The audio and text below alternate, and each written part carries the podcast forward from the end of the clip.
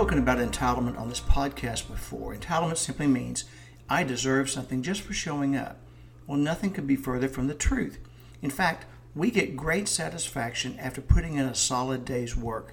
By someone giving us something, we are being robbed of earning our own way. Extra effort has become as rare as a sighting of the Loch Ness Monster. Well, consider this.